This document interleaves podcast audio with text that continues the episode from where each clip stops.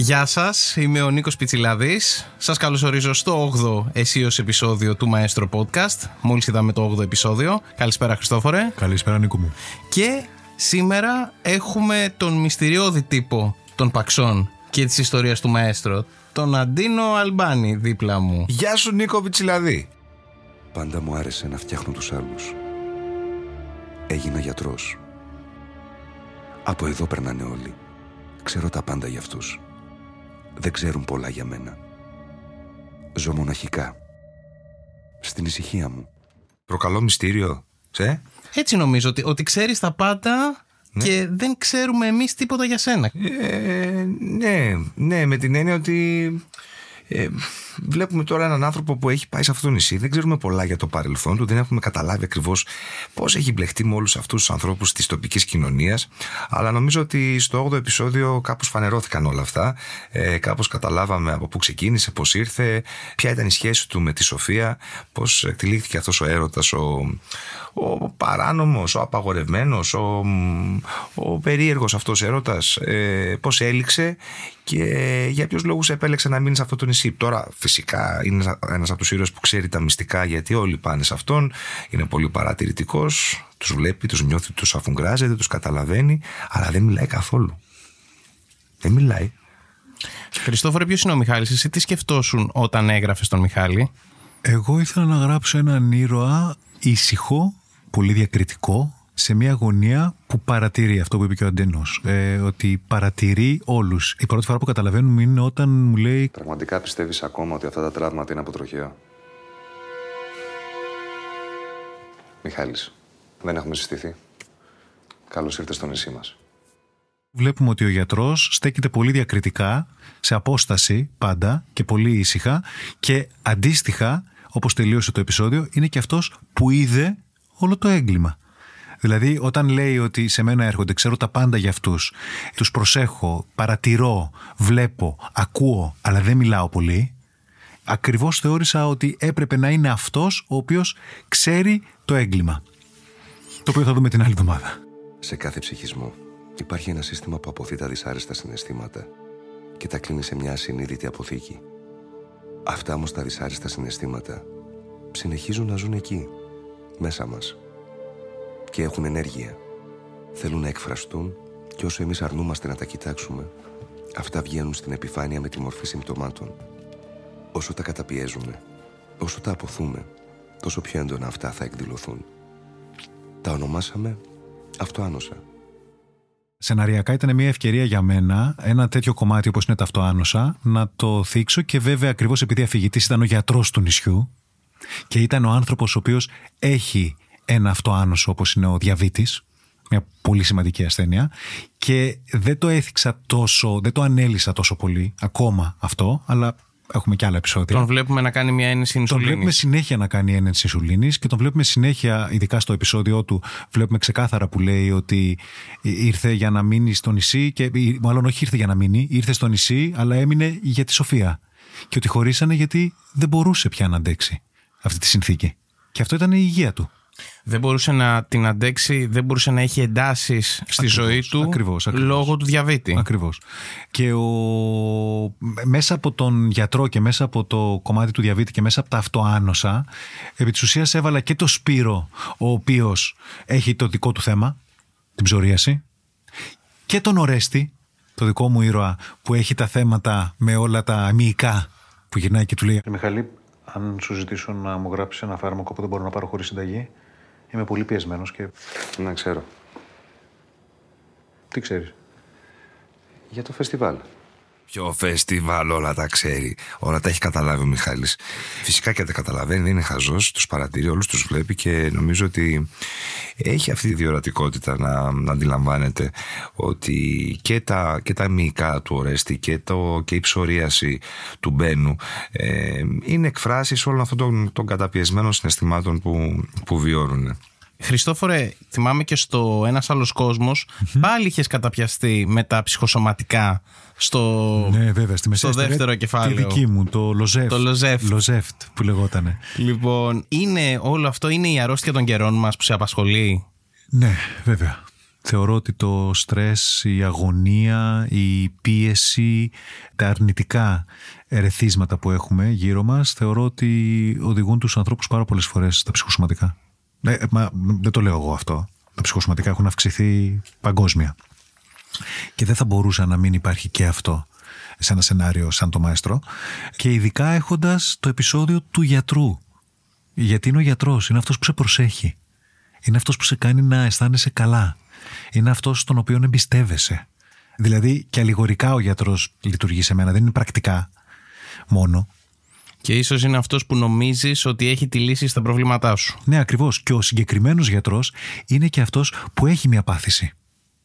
Οπότε όλο για μένα σεναριακά κούμπονε. Τη Σοφία όμως δεν βοηθάς. Τη Σοφία, τη Σοφία, ναι.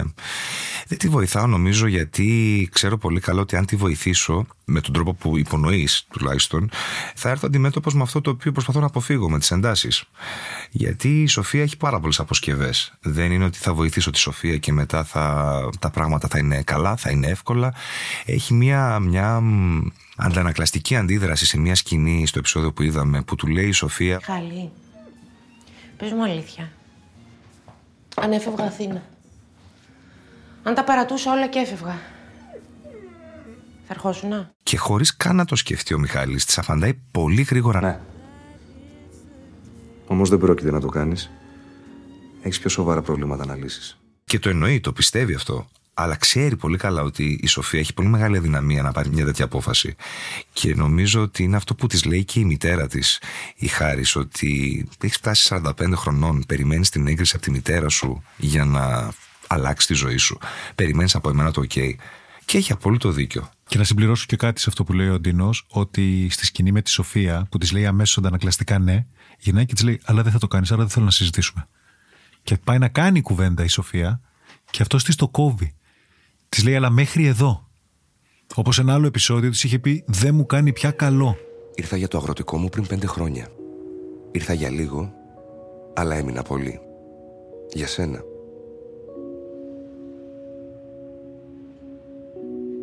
Δεν μου επιτρέπεται η ένταση. Δεν μου επιτρέπεται η στεναχώρια. Ρυθμίζω τη ζωή μου τόσο όσο αντέχω. Ζω με αυτό. Πειθαρχώ και γι' αυτό χωρίσαμε. Και να πω και κάτι, ε, και εδώ είναι και μια ε, σεναριακή μαεστρία. Ε, όχι, επειδή είναι μπροστά μας ο καλλιτέχνης. Ε, αυτά τώρα είναι έτσι γραμμένα που υπονοούν ένα παρελθόν, υπονοούν ένα βιογραφικό, μια διαδρομή. Φαντάζομαι δηλαδή ότι είναι συζητήσεις που έχουν γίνει πολλές φορές στο παρελθόν και έχουν οδηγήσει σε αδιέξοδο ή τέλος πάντων γίνονται για να γίνουν και δεν πάνε παρακάτω ούτε τις ζωές τους ούτε τους εαυτούς τους οπότε δεν έχει νόημα για τον Μιχάλη πια να κάνει ξανά μια τέτοια κουβέντα έτσι για να την κάνει Πώς είναι; Της έδωσα τα φάρμακά της και είναι εντάξει. Μόνο με σένα και με μένα είναι έτσι, ήρεμη. Τουλάχιστον τώρα δεν πονάει. Ναι, αλλά τους φέρνει κοντά η Μαρίκα.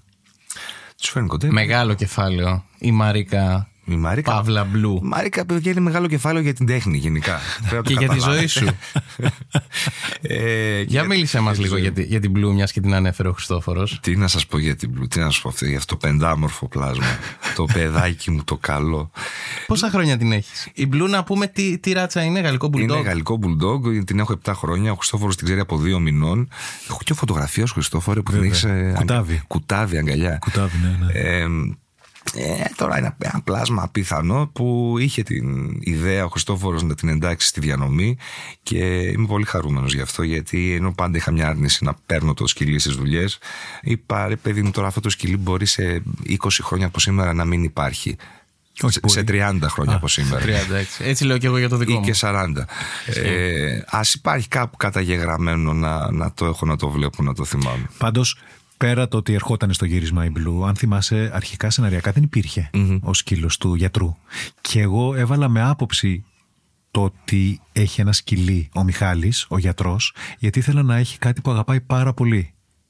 και κάτι που θα τον δέσει πέρα από όλα αυτά που υπάρχουν στο παρελθόν του με τη Μαρίσα και έτσι σκέφτηκα ότι πώς θα τον οδηγήσω στο σημείο του εγκλήματος, τον γιατρό, πώς θα τον οδηγήσω εκεί; Μέσω της Blue. Μέσω της Blue.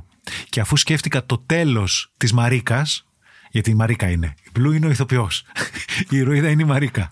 Μέσω του, από το τέλος της Μαρίκας το πήγα πίσω και έφτιαξα, πριν τα γυρίσουμε φυσικά όλα αυτά, όταν είχα τα πρώτα σενάρια, την πορεία του σε σχέση με το ζωντανό αυτό, με την αγάπη του, με, και το κομμάτι στο τέλος, έτσι όπως μπαίνει μέσα στο σπίτι και έφυγε την ώρα που ήταν με τη Σοφία η Blue. Η μία του αγάπη έφυγε την ώρα που ήταν με την άλλη μεγάλη του αγάπη. Που είναι η Σοφία.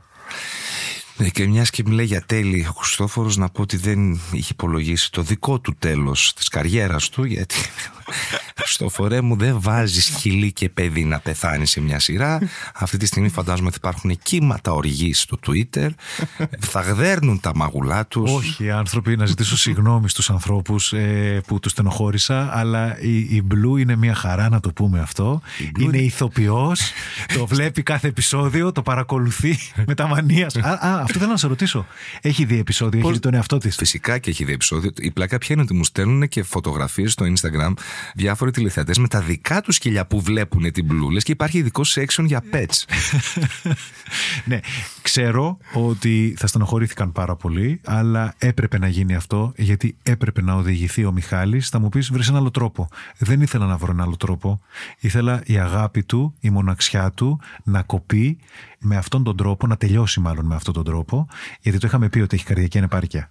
Το έχουμε πει εδώ και πολλά επεισόδια. Είναι κάτι που ο θεατής το ξέρει. Και είναι κάτι που συμβαίνει. Οπότε και να τον οδηγήσω στο σημείο του εγκλήματος και να είναι ο μόνος που ξέρει τι έχει συμβεί. Να είναι ο μόνος ήρωας καθαρά που έχει δει αυτό που ακόμα θεατής δεν έχει δει. Μου επιτρέψεις να αποκαλύψω κάτι Ναι, ναι. για την επόμενη σεζόν, για το δεύτερο κύκλο. Για να μην στεναχωριέται ο κόσμος. Η Μπλου θα επιστρέψει στη σειρά σαν η δίδυμη μοχθηρή αδερφή της. που έρχεται για να αποδώσει δικαιοσύνη στο νησί των Παξών. Έτσι, έτσι. Τέλειο. Τέλειο σεναριακά, φοβερό αυτό. Ρε Σιαντίνο, γιατί νομίζω ότι η σχέση του Μιχάλη με τη Μαρίκα μοιάζει πολύ με τη σχέση του Αντίνου με την Μπλου. Μοιάζει πολύ γιατί, γιατί μοιάζει. Ε, Ισχύει αυτό, μοιάζει. Έχουμε εκείνη η διαδρομή με τον Μιχάλη. Ε, Παρ' όλα αυτά μπορώ να σου πω κάτι το οποίο ας πούμε εμένα με ξενίζει στο Μιχάλη. Τον είδα στο επεισόδιο αυτό να λέει κάπως εύκολα ότι Προσπάθησα να της κάνω ευθανασία προχθές, αλλά δεν μπόρεσα. Έλα ρε Μιχάλη, τι είναι αυτά που λες; Μπορεί να πάρει εβδομάδες αυτό. Έχει αρχίσει και πονάει, δεν τη βλέπεις. Κάθε φορά που περπατάει δεν μπορεί να αναπνεύσει. Έχει αρχίσει και ταλαιπωρείται. Μακάρι να φύγει στον ύπνο της. αυτό ας πούμε εγώ δεν θα, δεν θα το ξεστόμιζα, δεν θα μπορούσα καν να το πω. Δηλαδή ο Μιχάλης ακριβώς επειδή έχει και την ιδιότητα του γιατρού έχει μια ευκολία να μπορεί να παίρνει μια απόσταση από αυτά τα πράγματα σε αντίθεση με εμένα που είμαι ένας καλλιτέχνης και λίγο δράμα κιόλας που δεν τα αγγίζω αυτά τα ζητήματα. Οπότε ναι, ναι μεν μοιάζουμε αλλά διαφέρουμε και την ίδια στιγμή. Ναι, δεν είσαι τόσο κοινικός όσο είναι ο Μιχάλης. Σε καμία περίπτωση. Αντίνο, πώς ήταν ε, η εμπειρία να συμμετέχεις στα γυρίσματα του Μαέστρο; Α, ήταν μαγικά. Ήταν μαγικά. Ξέρεις, για μας οπότε μας δίνεται η ευκαιρία να φεύγουμε από την Αθήνα και να πηγαίνουμε σε προστατευμένα περιβάλλοντα, όπου το μόνο που μας απασχολεί είναι η δουλειά μας και τίποτα άλλο, γιατί εμείς δεν είμαστε ο Χριστόφορος που πάει εκεί πέρα και ζει την κόλαση του Δάντη. Εμείς έχουμε να κάνουμε μόνο την υποκριτική μας. Έχουμε να παίξουμε, να ξεκουραστούμε μετά, να πιούμε ένα ποτό, να φάμε ένα φαΐ και να πάμε να ξαναπαίξουμε. Οπότε ήταν ιδανικές συνθήκες, ήταν πάρα πολύ υ- υ- όμορφα στο νησί, υπέροχοι άνθρωποι, καταπληκτικοί συνεργάτες. Είχα τη χαρά να γνωριστώ με ανθρώπους που δεν είχα έρθει σε επαφή παλιότερα, να γνωρίσω τη Χαρούλα Αλεξίου, να έχω σκηνή με τη Χαρούλα Αλεξίου. Αυτές είναι στιγμές που δεν φαντάζεσαι ποτέ όταν ξεκινάς αυτή τη δουλειά ότι μπορεί να, να σου έρθουν. Και μ, εντάξει, υπήρχαν και πολλές δυσκολίες, δεν θα ξεχάσω, ας πούμε, τότε με την ε, θεομηνία που είχε γίνει στο Ιόνιο. Με το, με την κακοκαιρία μπάλος. Ναι, ναι, ναι. Νομίζω ήταν τελευταία μέρα γυρίσματος στο, στους Παξούς και έπρεπε να πάρω το θαλάσσιο ταξί για να πάω στην Κέρκυρα και να πετάξω για την Αθήνα. Και πφ, ήταν μια διαδρομή όχι εφιαλτική και ήμουνα μεσοπέλαγα εγώ και ο Βαρκάρης και ερχόταν μήνυμα από την πολιτική προστασία στο κινητό τύπου μείνετε στα σπίτια σας, μην κουνηθείτε. Και εγώ ποιο σπίτι, εγώ ήμουν μεσοπέλαγα στο Ιόνιο. Έκανα το σταυρό μου και μετά λέω εντάξει, το πολύ πολύ να πεθάνω, να πνιγούμε εδώ πέρα. Δεν βαριέσαι, τουλάχιστον κάναμε μια ωραία δουλειά. Αντίνο, ποια ήταν η πιο δύσκολη σου σκηνή; Η πιο δύσκολη μου σκηνή και για πολλά χρόνια θα είμαι θυμωμένος με τον Χριστόφορο γι' αυτό ήταν η σκηνή που με έβαλε να θάψω το σκυλί. Γιατί δεν φτάνει που με βάζει σε μια διαδικασία να πενθήσω το σκυλί μου. Πρέπει να είμαι εγώ αυτός που θα, που θα ανοίξω και το λάκκο να βάλω μέσα το ζωντανό. Ή μάλλον το ζωντανό δεν το λέμε πια ε το ναι. πρώην ζωντανό. Ήταν πολύ, ήταν από τις πιο δύσκολες στιγμές στη, στη διαδρομή μου μέχρι σήμερα, όχι μόνο σε συγκεκριμένη δουλειά, γιατί μιλάμε και για το δικό μου σκύλο. Οπότε, ό,τι συνέβαινε, είχα μια, μια άλλη σύνδεση εγώ με όλο αυτό το πράγμα. Οπότε, Χριστόφερα, δεν πέρασα καλά εγώ εκεί πέρα. Το ξέρω, αλλά ήσουν πάρα πολύ καλός όμως. Ε, εντάξει, δεν βαριέσαι. Θα μπορούσα να είμαι καλός και χωρίς να το ζήσω αυτό. Ε, αυτό ήταν, ήταν μια πολύ σκληρή στιγμή, δύσκολη στιγμή και. Παναγία Τέλος, τέλος, έφυγε αυτό, παιδιά, έφυγε. έφυγε.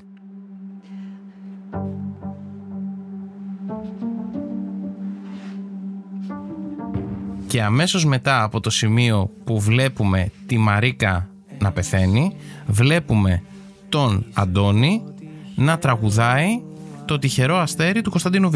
Ναι, το έκανα σαν άποψη αυτό ότι ουσιαστικά η Μαρίκα έδωσε σκητάλη στο τυχερό αστέρι.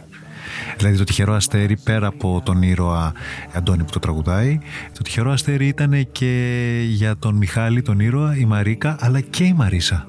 Δηλαδή προσπάθησα να τα δέσω όλα μαζί.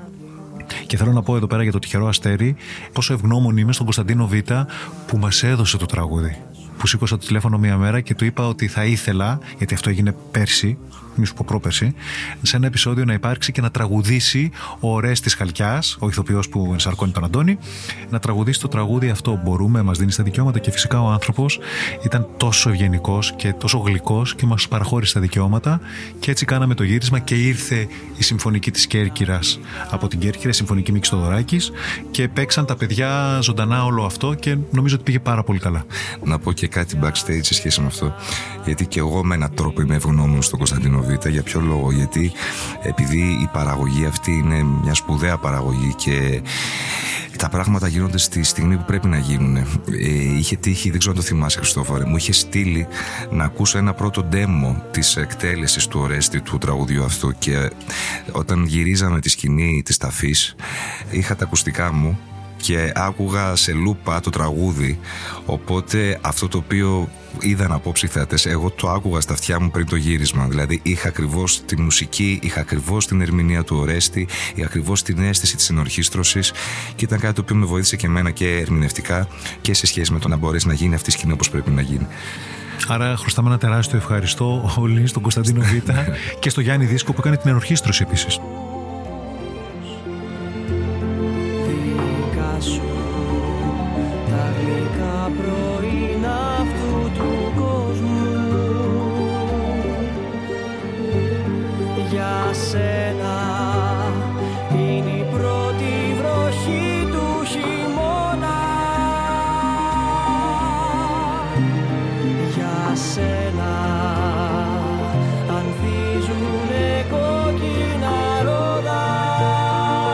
Ευχαριστώ πολύ. Εμείς να σε καλά.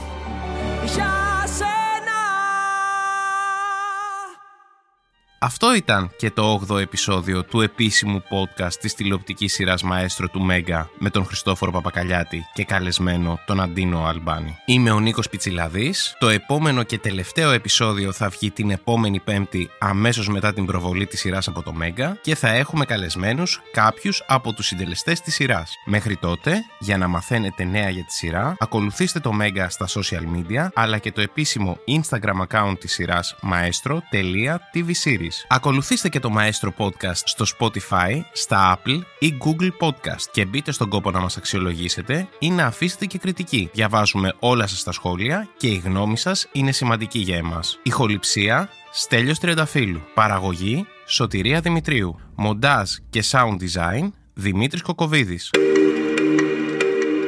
Alter Ego Media. Podcast.